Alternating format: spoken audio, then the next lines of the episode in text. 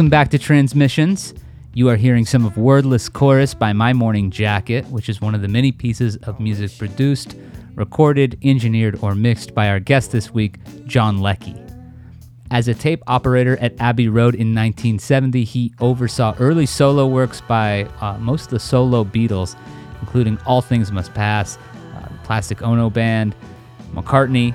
Uh, he rolled tape at Pink Floyd's Meddle Sessions, and later he worked with Fela Kuti and Afro 70, Kevin Ayers, Ornette Coleman, and Soft Machine, among many, many others. He got into producing with Bebop Deluxe and went on to do work with groups like Felt, The Fall, Stone Roses. He did Radiohead's The Bends, Los Lobos, Dr. John, and so many more. Uh, Leckie is a truly legendary behind the scenes guy, a true innovator, and it's really, really an incredible honor to have him here on Transmissions. Big thanks to Luther Russell of Those Pretty Wrongs uh, with Big Stars Jody Stephens, who hooked me up with Leckie and said that this was the guy that I needed to talk to. And boy, he was very, very correct. All right, well, uh, without further ado, let's head in uh, to my conversation with John Leckie. Thanks so much for tuning into Transmissions. It's great to have you here.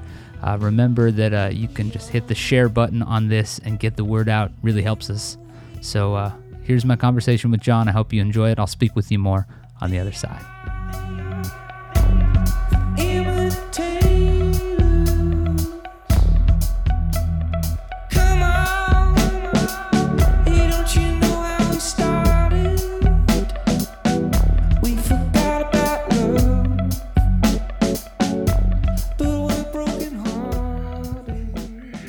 Hey, John. Hi. There we go. How are you? All right. Can you hear me? I can. Good. It's great to great to see you this morning. Well, it's afternoon for you, right? Evening. It is. It's five o'clock. Yeah, five in the afternoon. Yeah.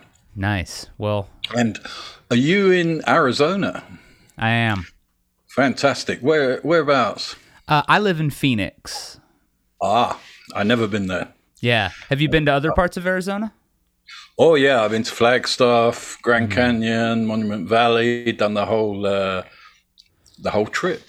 Nice. but never got never got south to Phoenix because uh, you know it's a bit far. Well, where did we go? Oh, Sedona, and that's all Arizona, isn't it? Did the Oh, whole trip yeah. from Las Vegas a week round. Yeah, I want to go back. Yeah, it's. I mean, you're talking about some of the most beautiful places on the earth, and I'm. I know I'm biased because I live here, but uh, yeah, flag. You know, flag is Flagstaff is so gorgeous. Sedona's definitely one of those otherworldly places. Yeah, yeah. Well, we're pretty good out here. I'm in the Chilterns. I'm like uh, the hills near nothing like nothing like where you are. Sure. But uh, it's like halfway to Oxford, so I'm between London and Oxford, and there's some hills, uh, chalk. It's all chalk hills. Um, uh, and there's an ancient footpath track. It's actually called the Ridgeway footpath, and it goes from uh, Bath, like Bath in the West Country, Bristol, Bath, Yeah. and goes about I don't know two or three hundred miles all the way up across uh, southern England and up to the North Sea. And it's not a Roman road; it's a footpath. Um, you can still walk it, you know. Yeah. It's a, and it, it follows the chalk basically. It's a chalk escarpment. So, you know, in the old days, if you if you walk and there's white chalk underfoot, you know you're going the right way. You know, Right. you just keep going. So that's the ancient footpath is the chalk escarpment, and we live just up there, so we got views and everything. Yeah. Well, that's great. Yeah, sounds sounds beautiful, and that's helpful knowing you're going the right direction. Usually, yeah, you purposely want to get lost, you know. Yeah, which I guess there's some value in that too. Well, John, thanks so much for taking the time to join us here on Transmissions. It's a it's a real honor to have you here. That's great. Are we doing video or this is it? Yeah. Yeah, it'll just be audio. Um, Oh, okay. but I like to have the video on for you and I so that I can, Of course. you yeah, know, yeah. Feels a little bit more personal, almost like doing it in, in real life. Not quite. No, Anyway. And of course, you're a friend of Luther, aren't you? Luther's. Yeah, yeah. Lu- Luther Luther is Luther's great, and obviously he's sung your praises a lot. And then looking over your discography, it's mind blowing all the stuff that you've worked on. Does it feel that way for you too? Uh, it is. I got to warn you because people do interviews with me, and of course it goes on for hours, or they have to do a part two. We talk for a few hours, and then it's like, oh my god, we've only gone halfway through. You know, we haven't. We're only in the eighties. You know, that's right. yeah, it's it's funny too. This show goes an hour, so I, I I've already thought, well, we might have to do a part two, but um, but that's that's See, that's that's always welcome. You, whatever you feel, you know, whatever you whatever we get into, I don't know. Sounds great. Well, I think what I wanted to start off with is basically you you studied uh, uh, media basically in school, right? With the idea to be a film director. Uh, I suppose so, yeah. or at least, or at least, sort of the intention of of, of being involved yeah. in, in in screen, film or TV or something, yeah. Yeah, but it didn't quite work out that way. Uh, so so you instead ended up at Abbey Road in the early '70s, uh, and and I guess what I wanted to ask was, how did you get a gig at Abbey Road? You know, without much studio experience, how, how, how did that work out? Um, I wrote a letter, really. I, I got frustrated because I couldn't get a job. There's a film union here, you know, and so you, you I couldn't get a job unless I was in the union, and you couldn't get in the union unless you had a job. And I thought, oh my God, what shall I do? And, um, and I thought, I know, I'd like to work in a recording studio, you know, and I'm not a musician, you know, I've never played in a band. I can I can play some piano and a few guitar chords, but I'm not really a musician and certainly not a songwriter or anything like that. And um, I don't know. I just got the job. I did do a thesis at, at, college on electronic music. It was actually called The Art of Noises, mm. and uh, I, I've still got it. It's all handwritten in pen and ink, you know. Wow. And um, this was 1968, and I was at college, and I was really into Stockhausen and the Moog synthesizer and, you know, switched on Bach and, well, it was Walter Carlos at that time, and just synthesizers and general music, really. Um, and uh, of course, it was getting electronic. And part of my thesis was this idea of Stockhausen electronics and oscillators and filters, but also Jimi Hendrix and Pink Floyd and guitar pedals, the wah wah pedal, you know, to me yeah. was an electro- electronic instrument, you know.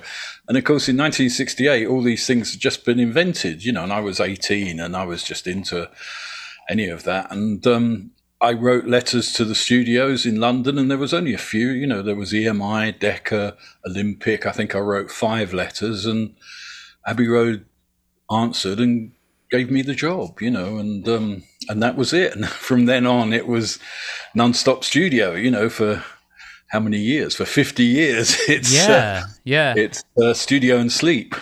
I I listened to an interview with you, and and you said that uh, you took that job, and and that was that was pretty much all you did. You know, I think you said something like you worked 150 hours a week in the studio, or so. I, I don't remember exactly how you put it, but yeah. a lot of time. You know. So, yeah, yeah, more. more yeah so you were interested in the sort of expanding uh, uh, uh, the the electronic element that was sort of being introduced, which allowed people like Wendy Carlos and others, you know, to to create essentially brand new sounds. So there was sort of right from the jump for you an interest in you know uh, tinkering is the wrong is the wrong word but experimentation and and applying new new layers yeah that was that was there for yeah. you right away and also because that music, I mean, call it psychedelic, but it was it was visual. You know, you listen to those music. I know, you know, yeah. LSD or something, but psychedelic music always gave you pictures of films in your mind. So here I was. I couldn't be a film director, but maybe I could be a record producer and make records like Pink Floyd and Jimi Hendrix and you know all those bands. United States of America, that band on CBS, and um, you know, as well as as, love, as well as the. I love the that record. Yeah, I, oh, love, yeah. I love that the United States of America record. I think "Coming Down," which starts with that incredible fuzz riff, is just such a. Mm. Yeah, it gives me chills. Well, they, they, that that was like. I mean, this is before Eno and Roxy Music, but it right. was this idea of okay, I'm I, I can't I'm not a musician, I can't sing, I can't play guitar, but I can twiddle knobs, you know, I can yeah. twiddle knobs. um, yeah. You know, so, and the United States of America gave that idea, and the and Pink Floyd to some extent, because you never knew how they made the sounds, whether it was a synthesizer or whether it was a, a messed up guitar or something, or a piano, you know, a messed up piano, you know. Sure. Um, so I, I loved all, I, you know, that's kind of what my inspiration was, I suppose.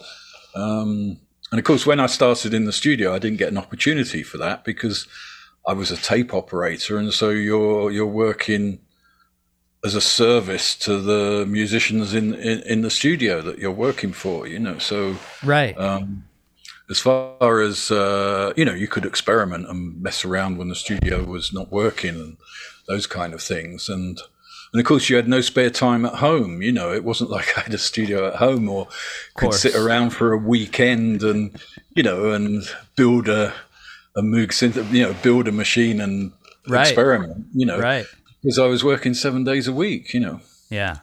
Well, so some of your first gigs as a tape operator, I mean, you sort of start working on legendary records right away. Of course, they weren't legendary records yet because they didn't exist. But uh, I, I think about how you're working on All Things Must Pass, the Plastic Ono Band records, uh, Syd Barrett but as a tape operator, did that mean that you were more or less witness to everything that that happened in the studio? Were you just sort of sitting there, basically absorbing yeah. all of it?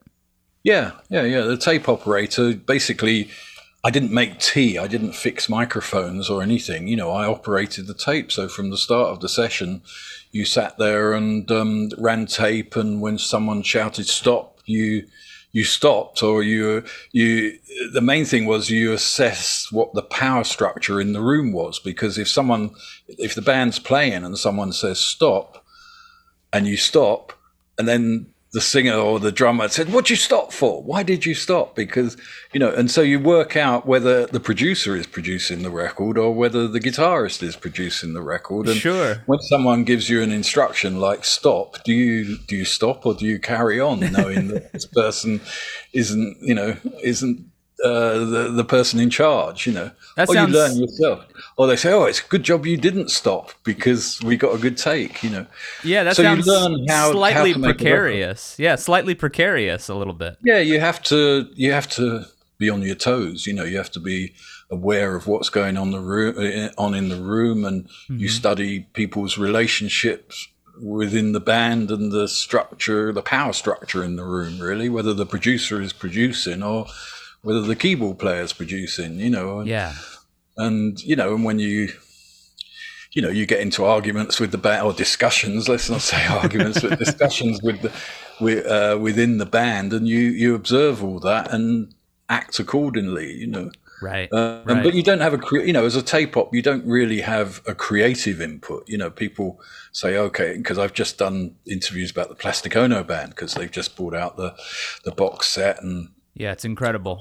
Done a lot of uh, talk about that, and everyone seems to think I, you know, because I was in the room with John Lennon, I had deep philosophical discussions with John Lennon, but it wasn't really like that, you know. No. Um, you know, I, I, mean, obviously we had we had talk, but we didn't have conversations or anything. Yeah. Deep. I didn't really have a creative input as, as such, but that all came later, I think, or it was, you know, I, I was in training, as you could say. Yeah. Well, I'm curious. So when I think about All Things Must Pass, that's All Things Must Pass is one of my all-time favorite records. I think it's probably one of the best things ever recorded. But you're talking about the power structure, and obviously George coming out of the Beatles with just a boatload of songs and more coming and jams that were happening in the studio. He had a very defined vision for what he wanted and is known for being a very exacting person, at least certainly with that record. But then you've also got Phil Spector in the room, who could be known uh, to be exacting or worse, depending on uh, what era we're talking about. But I, am curious, who who felt like? Uh, did you get a sense that that George was firmly in charge of that one, or was Phil no, firmly in charge? I'd say Phil Spector was in charge. Yeah, George kind of he didn't let it happen, but he, he, in a way, he did let it happen, and of course, there was there was something he didn't like. He'd, he'd speak up, but no, Phil Spector. What could I say? Arranged the parts. He arranged the musicians. He um, uh, he he chose the take. You know, you could say what a producer does. He chooses the right take. You know, that's what I kind of learnt from those sessions was how to choose the right take. If you're going to mm. record the same song forty or fifty times, you know, is take four the best or is take 38 the best you know? So right. you know i'm sitting at the back thinking oh no they're going to do another one. Why was what was wrong with the last one? And of course you know you, with a producer you're you, you are in charge. You're in charge of getting a good performance. And if you don't think the performance is up to it you do another take. And on the other hand the first take might be the best. And you go okay that's it. We don't need to do anymore so they're the kind of that, that's kind of what i what i learned from doing those sessions. What what um, do you what do you listen for in a take? I mean, uh, so eventually you you make your way from tape op to to engineer and then uh, producer with uh, Bebop Deluxe. Um, but what are you what are you listening for in a t- in a take or you know? Um, magic, really. Always listening for magic, you yeah. know, and performance. Yeah, you're listening for something a little something special depending on the ability of the musicians and how much you know the band and whether they're capable of going a little bit further or whether that's the best you're going to get or um, you're, you're always listening for magic and the best performance. And you know particularly you know it's different now where well it's different now where the, where you have click tracks you know everyone's on the computer and you kind of think well that's okay because we can edit it edit mm-hmm. it on the Pro Tools, or sure. you know, you've got this click going on and the grid and that kind of stuff. So it's kind of different, unfortunately, now, you know. But you know, even you, you you can choose to do that, or you can choose to do a live performance. And by by a live performance, I don't mean in front of an audience. I just mean without a click and with people playing. One thing I did learn, I suppose, is that there's more chance of magic with the more people in the room playing. You know, and if you've yeah. got a four piece band, you know, guitar, bass, drums, and keyboards or something, it's better if you all play together, you know, and the and the singer, of course, what's called the guide vocal. You know, sometimes the guy, the the singer in a band says, "Oh, I don't need to do anything because you're just doing a backing track." It's like, no, man, you're in charge of the backing track. You're going to sing the vocal. Yeah, like it's your best performance because that's going to inspire the rest of the band. You know, to create um, that energy in the room while there's yeah. like that interplay happening.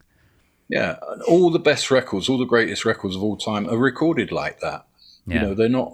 It's very rarely, you know, you listen to the Stones, whatever you think is the best records of all time, whether it's the Stones, the Beatles, the Who, or, or well, I won't say, you know, Pink Floyd, but most of them they're recorded with the the vocalist in the room and yeah. You know, I often say that the vocal the vocal is the click track. Really, that's like what's the tempo? It's the tempo of what the singer's singing the, the tune at. You know. Yeah.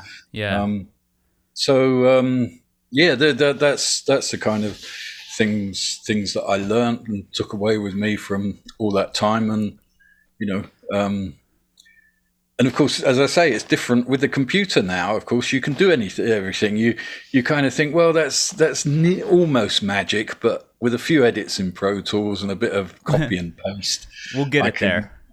we'll get it there. well, so you also uh, mentioned already the Plastic Ono band sessions. Uh, were those pretty intense sessions? I think back on what I know about those records and John was doing primal scream therapy. Obviously, Yoko is a very dynamic and adventurous vocalist. Uh, uh, did you get a sense at that time that what was happening was pretty uh, powerful, or or you know, even pushed into the red a little bit? Uh, yeah, the content and the songs, of course. But the general vibe in the studio with Plastic Ono Band was was happy, was joy, mm. and uh, you know, was a, a, joy of playing, and you know, and there's John with two of his best friends, Ringo and Klaus Voormann, yeah. and keeping it. Even Phil Spector was, you know, Phil Spector wasn't there all the time. He kind of creeped in halfway through, but right. Um, John obviously had a lot of respect for Phil because he. Um, he uh, you know he put him down as the producer but it's interesting because with this box set of course they they they print all the tape boxes, which I, you know, 50 years ago, I scribbled out the tape boxes of Yeah. all the tapes and the dates and the timings and the track sheet as well. Because it's only eight track, the track sheet is written on the tape box next to each title, and it's all in my scrawly handwriting. Yeah. And um, you can see what was done and the progression of all the sessions day by day. Really, it's a it's a fascinating document. Actually, I'm so pleased that they printed those tape boxes because you can learn you can learn a lot from what what was going on there. And Yeah. of course, there's lots of jam sessions. You know, in between doing uh, I wouldn't say working class hero, but in between doing remember or God, God is a concept, he'd go off and play. You know, as soon as they come to the end of a take, they start playing Chuck Berry or they start doing Bebopalula and Right. John. You know, and they all join in because You, know, can listen to those uh, those Elvis Presley impressions that he does uh, on on the box right. set. Yeah. Well, so eventually you you made your way over to the engineering side of things, and uh, was Meddle by Pink Floyd the first the first record that you engineered, or did you had you done some stuff before that?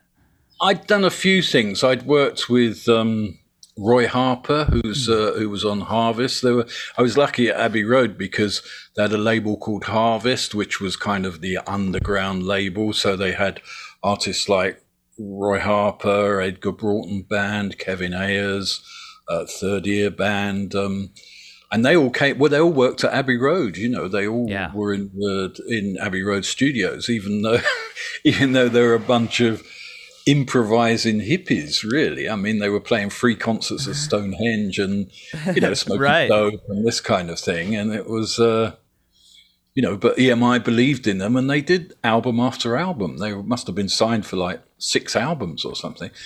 And um, there were also late night sessions, which was great because they'd all stay up, you know, they start about four in the afternoon and finish at four, five, six in the morning, Wow. um, which was kind of uh, unheard of. And a lot of other engineers at Abbey Road didn't want to stay up till midnight, even. You know, they, they wanted to go home at six o'clock. And and so there was me and a few other young guys, you know, and we'd we'd be very keen to get on and be engineers. So, and um, yeah, so I'd, I'd done a few sessions within my first year. I think I'd done Edgar Broughton Band and Roy Harper, and um, and then with Pink Floyd Meddle, we recorded January 1971. So I hadn't even been there a year. I'd been there like ten months, and wow. um, started with Meddle, and uh, it was eight track. So Abbey Road at the time was just eight track, and we recorded all the. I don't know if you know the story of Meddle but they didn't really have. They had a few songs, and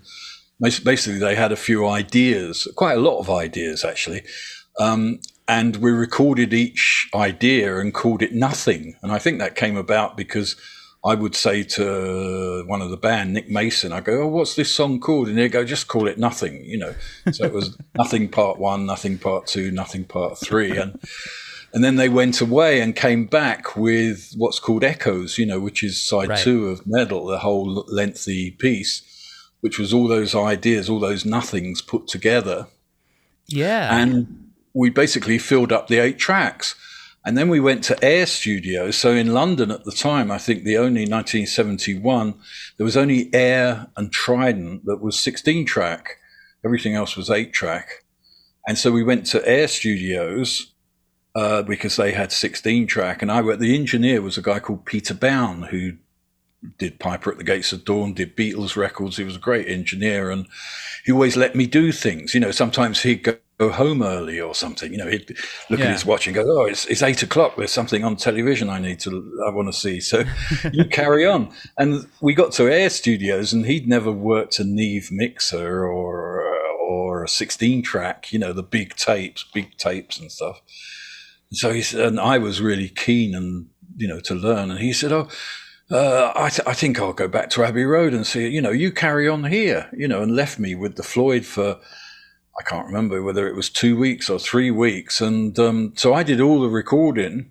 I never did the mixing for Meddle. So basically, we filled up the other eight tracks with, we did one of these days, um, various household objects, the legendary Yeah. household objects sessions, and did all the guitars and the vocals on echoes and, um, and that was I, I, I was you know that was my engineering yeah. start really. Um, uh, so it was quite a quite a thing. And you got, of course, the Floyd at the time were an underground group. They weren't huge. They weren't mega, and I think they'd done an American tour. But this had come after Atom Heart Mother, which was, you know, I wouldn't don't know if it was a, a failure. Atom Heart Mother. It was a bit strange. Sure. But they'd also done film soundtracks. You know, they'd done Zabriskie Point right. and more music for film more. So they were quite into uh, well experimenting, you know, searching for sounds and and music in the studio, writing in the studio, really, you know. Uh, uh, you you talk about these well. That must have appealed to your your experimental inclinations the sort of the idea that you had going in like let's make some some new sounds so i'm sure that was thrilling but i'm oh. curious oh. when we're talking about all night sessions and we're we're sort of uh, burning the candle at both ends and going a long time. Uh, did that impress upon you almost a need for patience in a studio uh, to sort of let things happen? Yeah. As a producer, you know, is that a skill that comes in pretty handy? Sort of understanding when you need to give them space and then when you need to cut it off and say, "Let's get on with it." You know, that sort of thing. Yeah, exactly that. Yeah, that's what you that's that's what you learn to to to do like let let the magic happen and um, you know give them space to do things yeah yeah yeah, yeah. That. that's that's so fascinating. A couple years later Fela Kuti came in to to Abbey Road.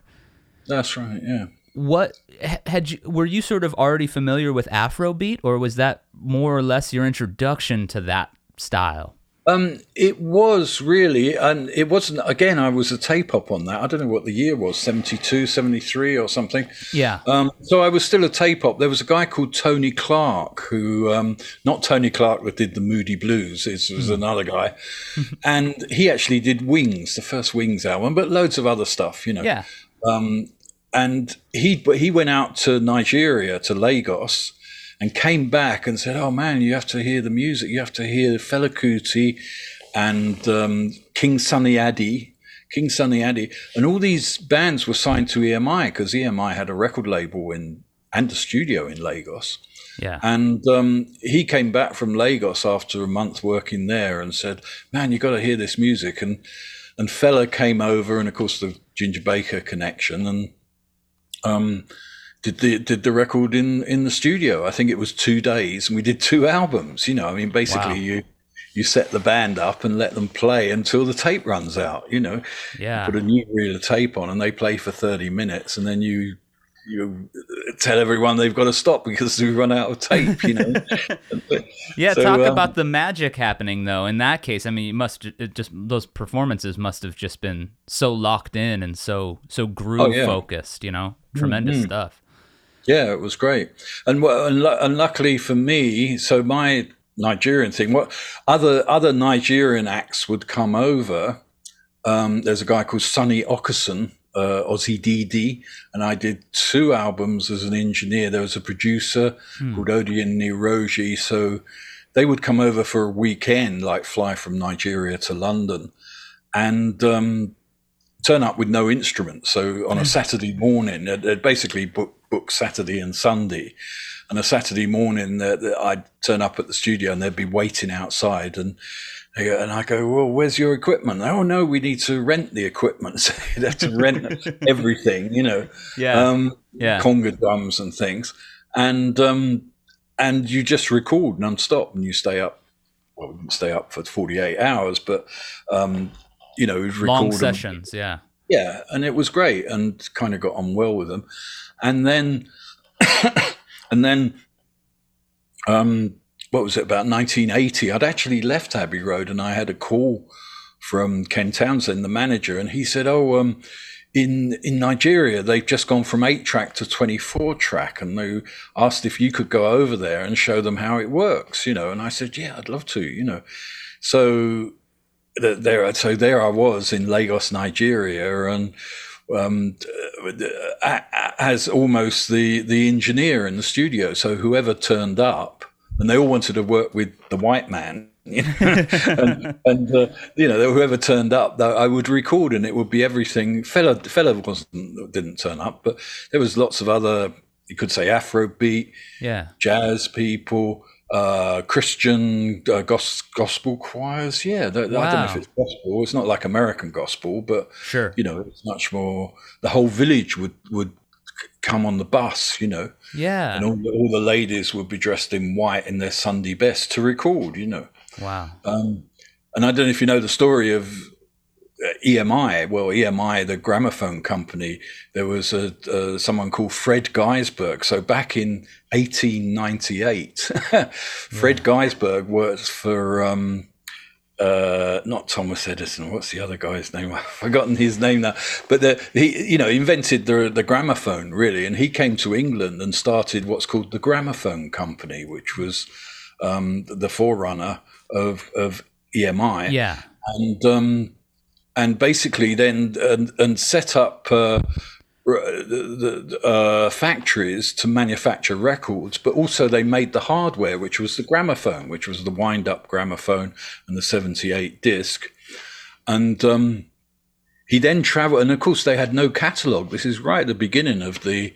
The, of the recording um, industry, yeah, industry, really, and so he travelled the world um, trying to find catalog and set up uh, uh, the gramophone company in France, which became Pathé Marconi, um, even in Russia, which was Melodia Disc. He set up uh, a whole factory uh, recording industry business with factory and the studios in Russia.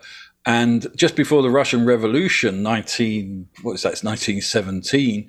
Yeah. He had to go off to Russia and re- re- retrieve everything because the the revolution was happening. You know. Yeah. uh, but he also travelled, and all those recordings that he did are still available. They're still all in the EMI. Well, I suppose it's Universal now, Universal Music Archive. Right. But, um, he also went to China and in and, and India. That's why Bombay. There's an EMI in Bombay. There's an Abbey Road in Bombay, an Abbey Road in in uh, Lagos, Nigeria, all the British Commonwealth countries. You know, he, he right. went around Malaya, Singapore, even to Australia and um, China. You know, and he recorded all these all, the, all this music just to and wrote diaries and everything and you can still hear those those things.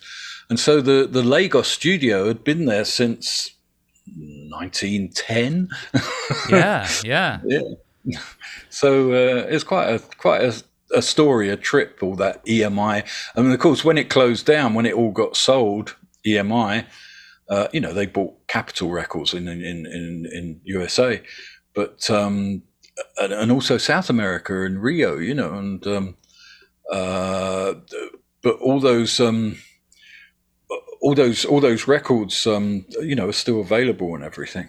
Yeah, I mean that's obviously the the the beauty of the recording arts, you know, is being able to preserve and document this stuff, and and to have yeah. a have a yeah. way to uh, listen in to these moments yeah. in time, you know, which is really the, the, fasc- the, fascinating thing is um, before that, the only way you could hear music was to be in the room. Mm-hmm. You know, music before the recorded, the technology to record music, the only way you could hear music was to be present. Right. You know, to be there in the room in front of the musicians to hear it. You know, you couldn't you couldn't dial up a song or put a record on or you know or, yeah. or re- hear any music unless you were in the presence of a musician. So it was a great thing this um, recorded sound you know? Yeah yeah.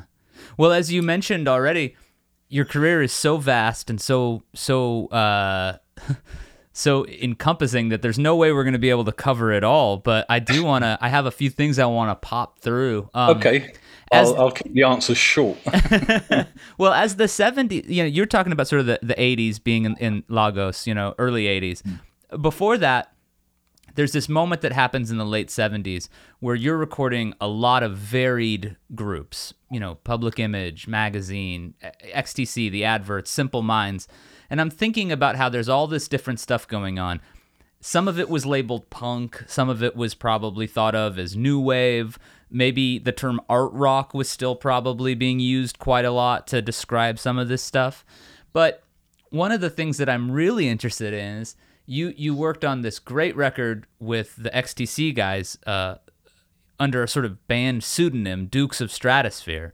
And I love yeah. I love those that record, that first one especially. Uh, I like the others, but I was curious for you. You had been there for the birth of psychedelia, or really the the heyday of it. How did mm. it feel? Uh, what a decade and a half ish. Uh, having a band sort of play this pastiche uh, or loving homage maybe to those yeah. sounds. What, how did that strike you at the time? Uh, it it was great. It was it was really great for me. I mean, it was it was wonderful. And of course, I knew XTC. I knew Andy Partridge, and you know, we're we're still. I, I suppose we're we're we're best mates. You know, yeah. we still talk often on the phone and do those kind of things. Um, so and any you know you know that XTC are wonderful musicians and very imaginative, and I knew I knew more than anything it was going to be a lot of fun to do it, you know. And one thing is that people seem to think that we we gave ourselves restrictions or limitations, like we would, we would only use vintage equipment and that kind of thing, which isn't true, really. I mean, we used 24 track. We yeah. went to a, a normal could you say a normal studio. It was a little residential place, and and we didn't purposely use vintage equipment. We just wanted to make the music, and it was all in the you know the the the vintage sound was in in uh, the arrangements and the the, yeah. the sounds they chose, you know. And Andy Andy's great at imper- you know they all are, but Andy particular is great at impersonating people. You know, he can he can sing like um, like John Lennon or Axl or Paul McCartney. You can sing like Axl Rose. You can sing yeah. like Lemmy from Motorhead if you want. Give him, a, you know, and, and the same as Dave Gregory. He can he can get a guitar tone that sounds just like Roger McGuinn, or you know, and get yeah. the right notes. And and we were lucky because we had uh, Ian Gregory, who's um, Dave Gregory's brother. Um, who's who would, uh, would play. He wasn't a professional musician. He played weddings and those kind of things, but he was really great as well because they all they're all into the period, and he'd tune his snare drum just right for Mole from the Ministry. You know, yeah. get the Ringo the Ringo tone or the Electric Prunes tone or something. Um, and we worked fast. You know, we weren't going to get uh, bogged down in anything. You know, it was, and they were shocked because they they, they were used to struggling in the studio. You know, yeah, yeah. They'd been in.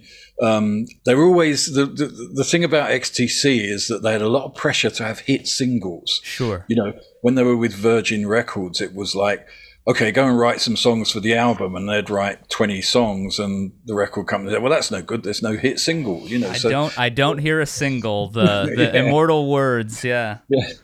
So they they were always under a lot of pressure when they went in the studio, and everything had to be, you know, perfect and yeah, commercial, and you know, and of course XTC aren't aren't the most commercial band, you know, and they sure. They were self-contained, but at the same time they they wanted to explore their own talents and art and stuff. But no, they had a they had a great time with um, Dukes of Stratosphear, and they were they were shocked when we we were uh, you know when they said go and do another one, go and do it again, and yeah. you know it's volume two. And you know, if if if they had their if Virgin had their way, we would we would we would have had four or five volumes. You know, Andy was going to do live at the Cavern. You know, the Dukes of Stratosphear live yeah. at the Cavern, and, and the Bubblegum years. He wrote a lot of songs for it, but it, it, then he went off the idea and didn't want to do it. He he's just written songs. He's actually going to. I, I don't know if I should tell you this, but he's he's going to have an album coming out, and it's what's it called? My failed songwriting career. I think it's because he'd often be asked to write songs or collaborate with people. Yeah. I don't think he really collaborates. I think it's like, oh, we need a song for the Monkees. You know, the Monkees, You know, they reformed or what was left of them. Right. And he wrote, he wrote half an album. He wrote six or seven songs for the Monkees, and they used them. But, but you know, no one buys Monkees records now. But and then they wanted a Christmas album, Christmas with the Monkees. So Andy wrote twelve Christmas songs for the Monkees, and look, that's that. that's a that's a great record, the Monkees Christmas record from a few years ago. It's very very oh, good. That's, that's Andy, yeah, that's yeah, very very good. Well, you and you and I think that that you and Andy started work on another album that I really love. I love Miss America by Margaret. Uh, by, by Mary, by, by Mary Margaret Mary O'Hara. Margaret O'Hara, yeah. yeah, and you, no, we didn't start on it. That's how the Dukes of Stratosphear started. so so you but you two were in discussions to do it, right? Yeah, yeah, yeah. Andy, uh, I don't know if you know the story. Okay, the story is that uh, we Andy was asked to produce the record, and he'd never met her. I, I found out years later that I thought they'd met each other and been out and stuff or discussed and you know sat around with a guitar with the songs. But no, Andy, they wanted Andy to do it, and uh, she wanted Andy to do it. And he asked me to help out. And I said, okay, but I was busy right up until the start date. And they booked Rockfield. And what could I say? At this time, or just after this time, yeah, no, at this time, 1985, I was uh, I was a member of the Rajneesh movement. Now you might know of Bhagwan Shree Rajneesh or Osho, and I was in the commune, the Yeah. Rajneesh commune. Uh, I, I did go to Oregon a few a few times, but in England, I actually sold my house and all my belongings and took my wife and family, uh, Wow. and we went to live in the Rajneesh commune, just like you see on that Netflix Wild Wild Country video. And we went to Oregon and things. And I'd just come out of that.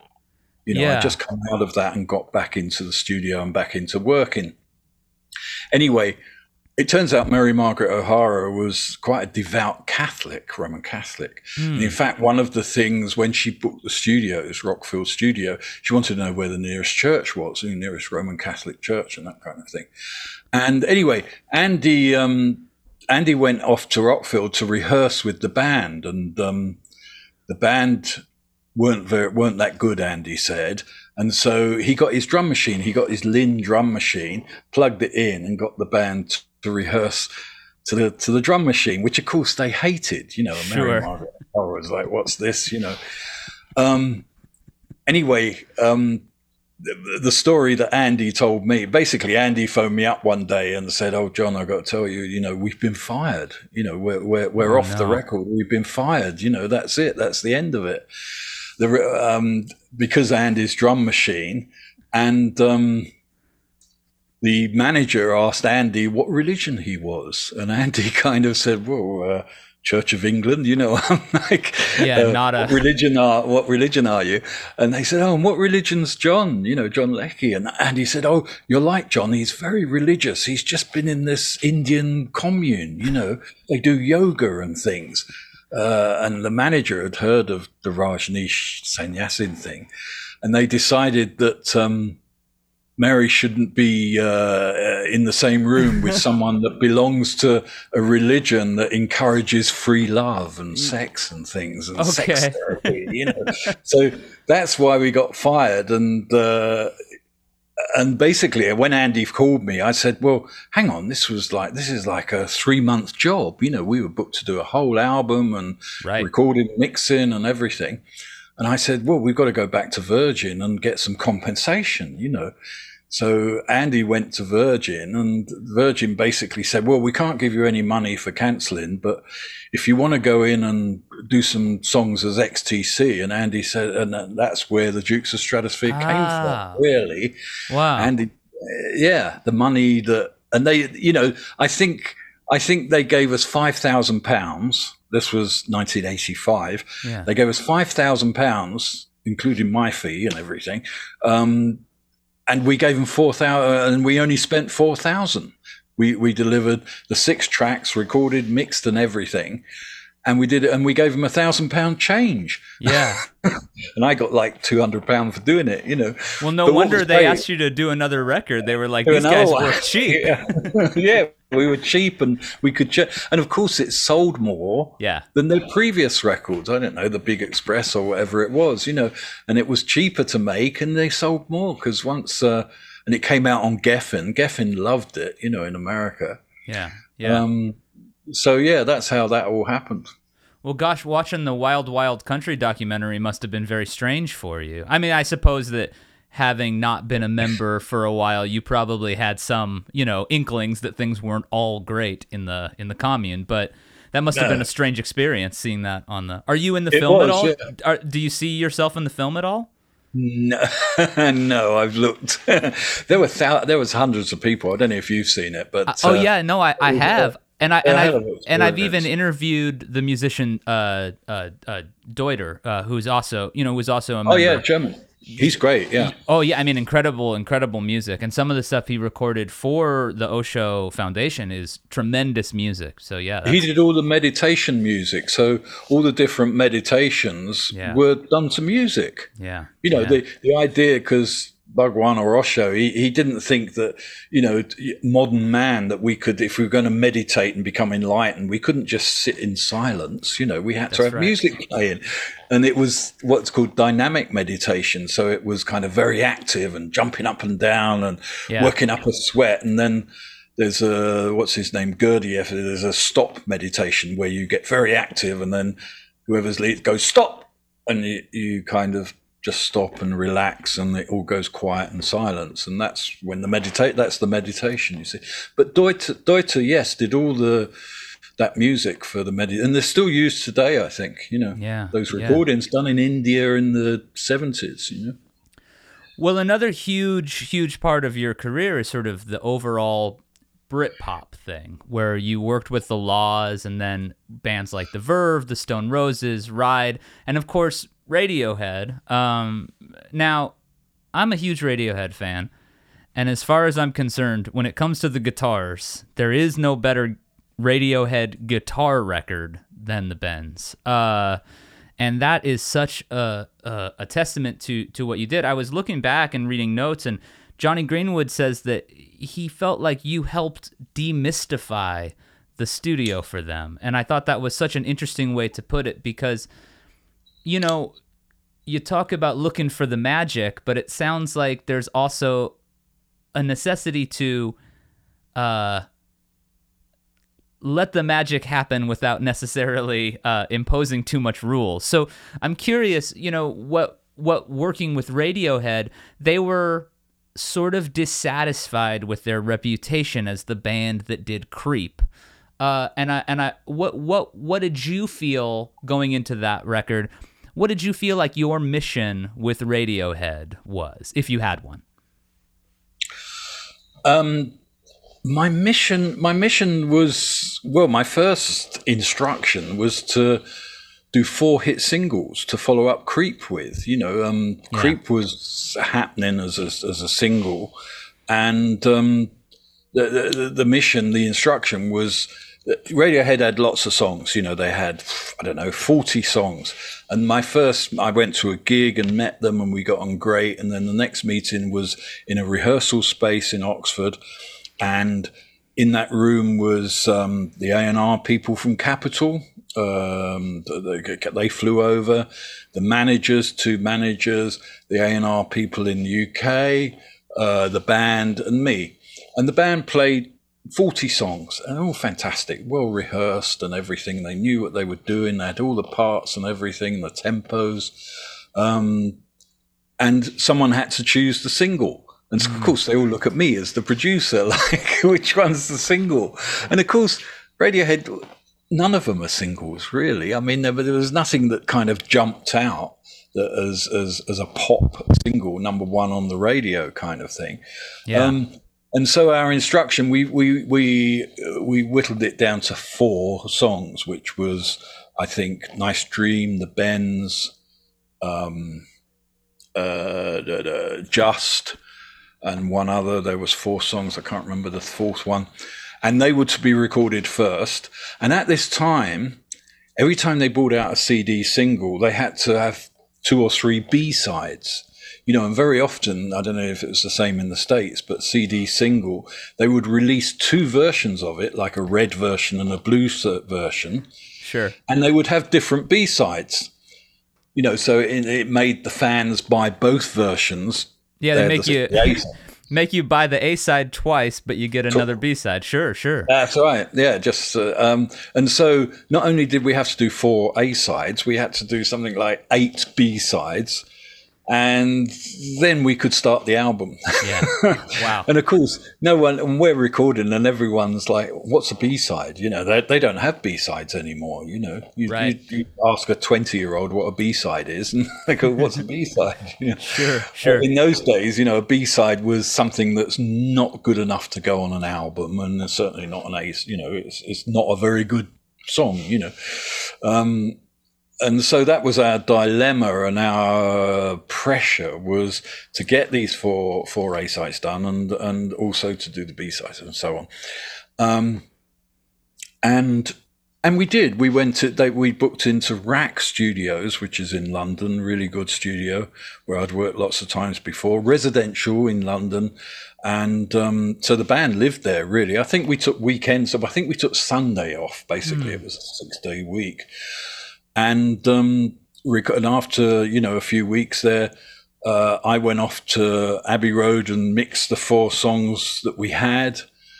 Um, but there was a general feeling of "Mm, this is you know which one's it going to be? And just was really good nice dream was good.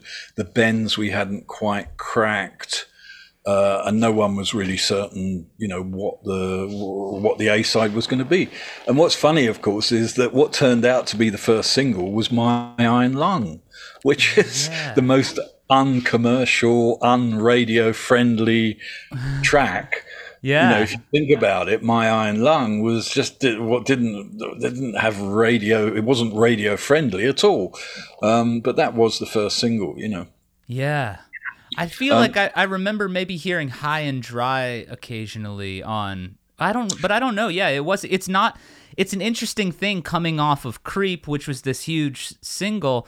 The band the- it, I mean, uh, you you you worked with them. You you were obviously much closer to the situation. Did you get the sense that they just they didn't want to be boxed into something like like the format of a give us a pop song even Yeah. then? yeah. I think they were. What, what could, yeah, I, I don't know if the, the word is insecure in the business. Really, I mean, they knew how to d- deliver on stage and what to do, Right. but they were nervous of the record company. You know, they thought, oh, if we don't, you know, if we don't get this together, we're going to get dropped and all this kind of thing. And then they didn't really know if they wanted to have a career in. This is all what I found out after, of course, whether Sure. they wanted to continue with a career in music and you know they hated the manager and there was arguments and all these things were going on as we were trying to get a performance and get tom to do a vocal and these kind of things Of course, It was yeah. all spinning around in his head you know and it was things like as soon as we got in the studio tom and the whole band well not tom's kind of the spokesman really uh, the one that uh, puts the pressure on. You know, he says, "Right, we've got to find us. Uh, uh, we've got to find a new guitar sound for Jonny." Okay, let's. We've got a budget. Let's rent some guitars. Jonny, what kind of what guitar do you want to rent? I don't know. I've just got my I've got my Telecaster and my Fender and my my pedal, you know, and that's Yeah. it. I've, I've never used anything else, you know. So we got Rickenbackers in and Les Pauls and SGs and all these kind of thing, and fancy Marshall amps cranked up, and and we ended up the whole record was done on the Fender Twin with the Blues Breaker pedal, as a Boss Blues Breaker, and Jonny's um, uh, Telly. So yeah, so Um, so all, all those guitars rented, and you had to go with his Telecaster because that's the one that he that he wanted. That's him, yeah. That's, what sounded right. Yeah. the extension of him. You know, that's what he does. Um, so things things like that. You know, we had a lot of uh, you know moving the drums around, ambient drums, close drums. You know, the old snare drum tuning and Yeah. all those things that would go on before we could do a take, and you know, um, Tom getting frustrated and um, but what you know, Tom would just work and work. You know, I mean, he'd be up at nine, eight thirty, nine in the morning on the you know on the piano, Yeah. writing lyrics, writing new songs. You know, work, work, work. He'd be first in and last out always. Um, uh, and the the others always supported him. I mean, the they were you know they were they're a great brand, you know, as because they're still at it, they're still doing it today. You know, they're like brothers, you know. yeah, and and and have continued on to experiment in just in, in you know Mhm. incredible incredible ways. Yeah. Yeah, yeah. And Nigel, of course, was the house engineer. I'd done records with Nigel. I'd done um, uh, Ride just before this. Right. It's funny because there was this competition between Ride and uh, Radiohead because Ride have been making records before, and they're both from Oxford. Yeah. So in a way, Radiohead looked up at, to Ride. Um, because they were successful and they'd been going. You know, Radiohead were in the audience watching Ride at gigs and things. Right. Um, and there's me, their producer. I had to phone them up, and because we overran on Ride, you know, I had to say, "Sorry, I can't get, can't start next week. You know, can we put it off for a month or something?" And they were really pissed off that, you know, because Ride were and then and then there was this thing because we we used string quartet on some of the Ride album that's called uh, Carnival of Light, yeah. Um, and then I can remember Tom saying, "We can't use strings because Ride have used strings. You know, if sure, Ride have used sure. we can't. You know." And it's like, "Of course you can." You know. Yeah. So um, yeah, there was always something going, something happening, some dilemma. I think with them. Nigel, I was going to say about Nigel Godrich. So Ni- Nigel was great, of course, and he was tape op, you know. And because I'd been pretty busy, we got into the studio, and and I said, Nigel, you've got to, you know, do something, take over from this because I can't, because I used to do all my own engineering as well. You know, sure, I'd, sure. You know, I'd, I'd, do the balance and the EQ and anything that was needed as an engineer. And Nigel, of course, took that over. And then when I went off to Abbey Road to mix the potential four songs for the singles, um, Nigel they they did some more recording. They did Black Star and two or three other songs because everything was set up. All you had to do was press the button, really. Right. Um, which was great, and you know, and they stayed with Nigel, and they, you know, they love it. He's part of the band. He's the fifth member now, isn't he? yeah, yeah. It was great. From a tape op to producer. yeah, just like that. well, another 90s thing that you did that I found very interesting was that you worked on Spiritualized Ladies and Gentlemen Were Floating in Space. You also worked on a great Dr. John album. Uh, I think Anutha, Anutha Zone is how you'd say that, or another? No, another. Another oh, zone. Now I get it. Another zone. It's Dr. John's that patois spelling. of his. Yeah, yeah, yeah. Another zone. Another zone. So, so but Dr. John's on the spiritualized record too. Um, and uh, were were you the person who connected the two camps, or was that in the work, or how did that how did that come together? Um, I think um, I think Jason uh, did the Dr. John's thing in America with Spiritualized. So, so no, Jason knew that, but no, that came about because Dr. John never was was unsigned, and the head of A and R at Parlophone at the time, this is 1998, Tony Wadsworth, his name was, was a Dr. John fan. So he signed he signed Dr. John UK um, available for the USA, but he never had a deal or anything, Dr. John. No one was interested. Mm. Um, and um, part of Tony Wadsworth's thing for marketing, how are we going to sell a Dr. John record in the UK?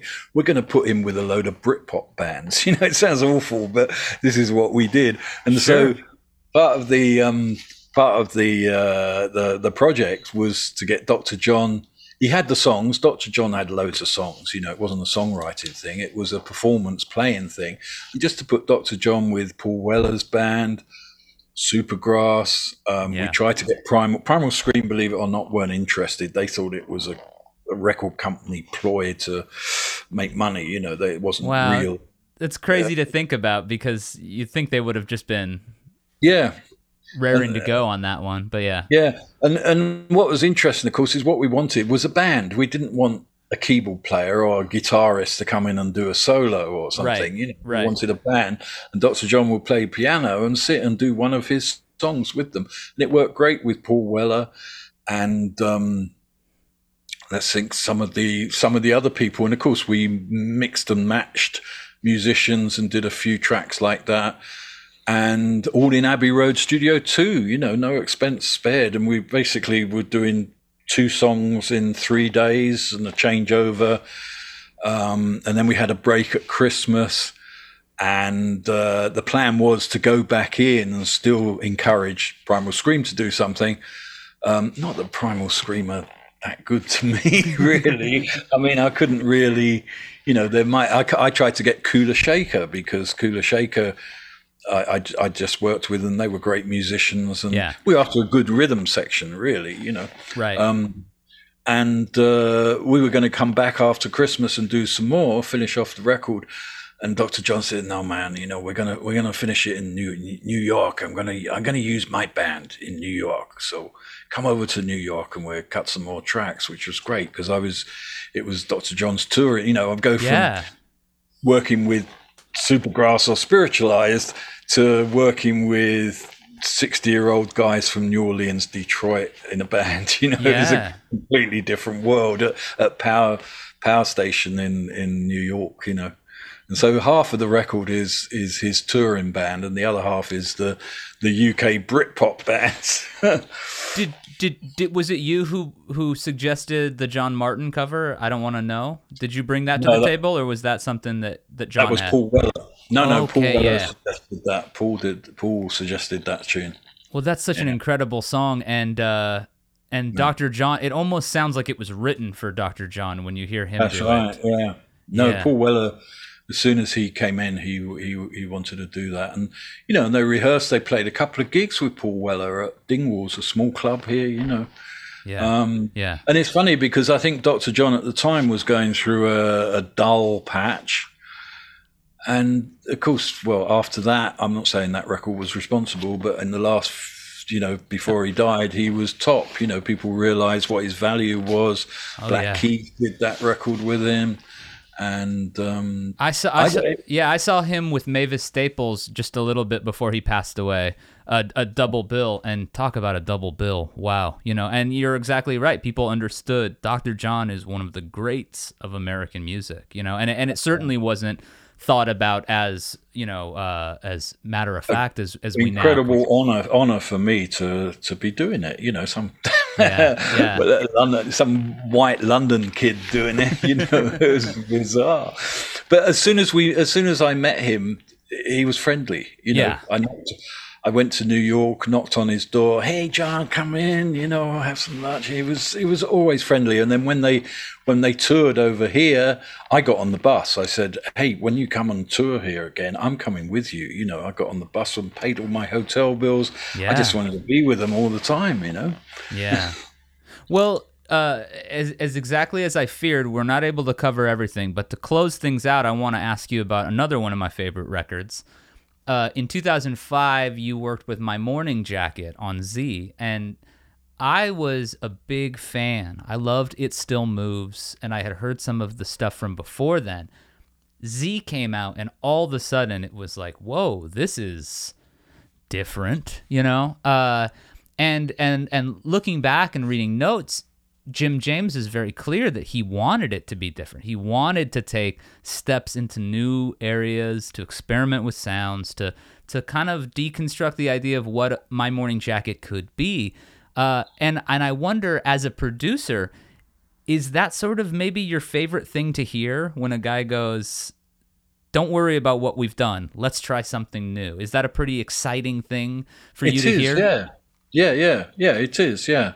Depends on the songs, of course, because the songs, you know, uh, on Z, some of the songs are keyboard things, you know, there's the, um, uh, what's the opening track? I can't remember now, doing, doing the keyboard. Uh, so w- wordless chorus, yeah. wordless chorus, yeah. Um, which, uh, which, funny enough, he, he said was inspired by an Etta James song, which had no words in the chorus. she sung the verse, and of course, when she got to the chorus, she like da da da da. She just scat sang over the chorus, and that's where you got the idea of wordless chorus. Um, yeah, a great time with them. They were re- it was really good and really friendly. I think I got the job because I met Jim in London when it was all happening or something, and at the time, every the Pro Tools were taking over. What year was this? It was 2006, I suppose, and everyone was Pro Tools. And Jim said, um, "Do you use computer to make records?" And I go, "Yeah, sometimes." You know, he said, "I see." He said, "Computer doesn't suit my voice." You know, I go, no, it doesn't suit many voices. you know, Yeah. he said, can we do it on tape? I said, sure, we can do it on tape. And that whole record Z is done on tape, on 16 track tape. It never hit a computer till the mastering, really. Wow. So it's all, all done on tape at Allaire Studios and mixed at Sunset Sound in LA. You know, um, I, I loved it, and I'm also, you know, they're the three, I guess, American heritage things I'm proud of. Is is Dr. John, My Morning Jacket, and Los Lobos. I did a record with Los Lobos, and to me, they are.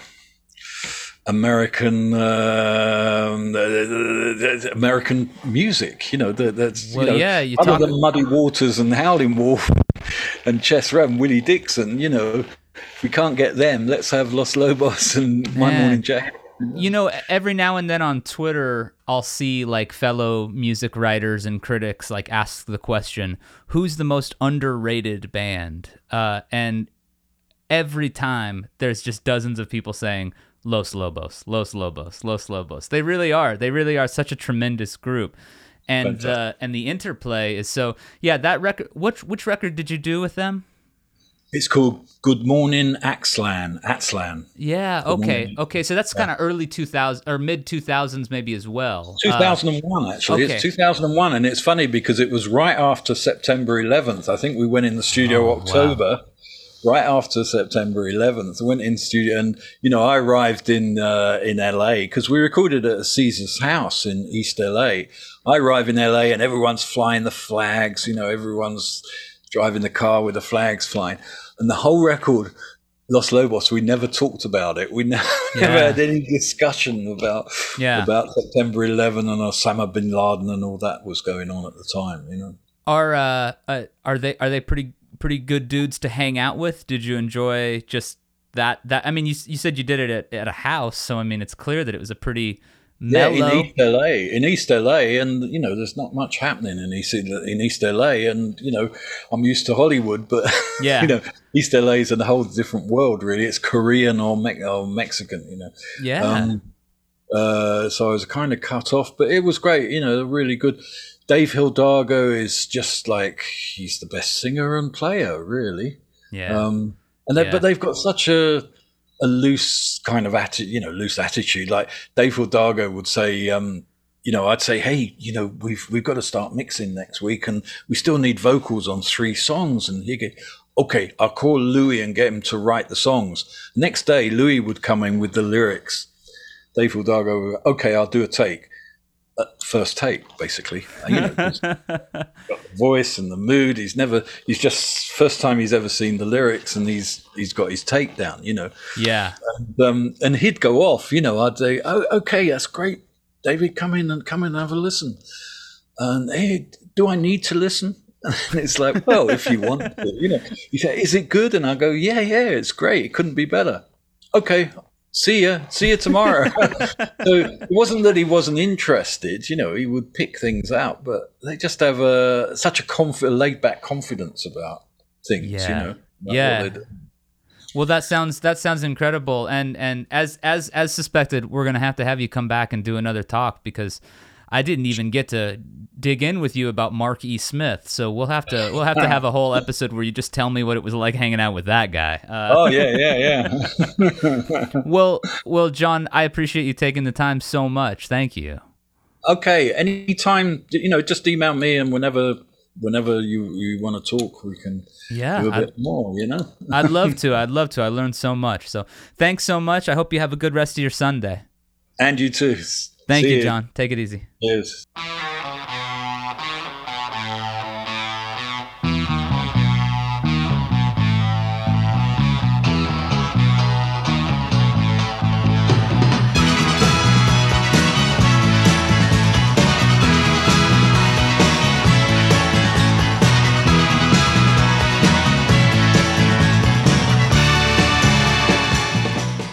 Thanks for tuning in to Transmissions. I'm Jason Woodbury. I write, host, and produce the show. Editing and sound by Andrew Horton. Sarah Goldstein makes our art. Jonathan Mark Walls does a visualizer version of the show. And our executive producer is Aquarium Drunkard founder Justin Gage. Aquarium Drunkard is produced by heads, for heads.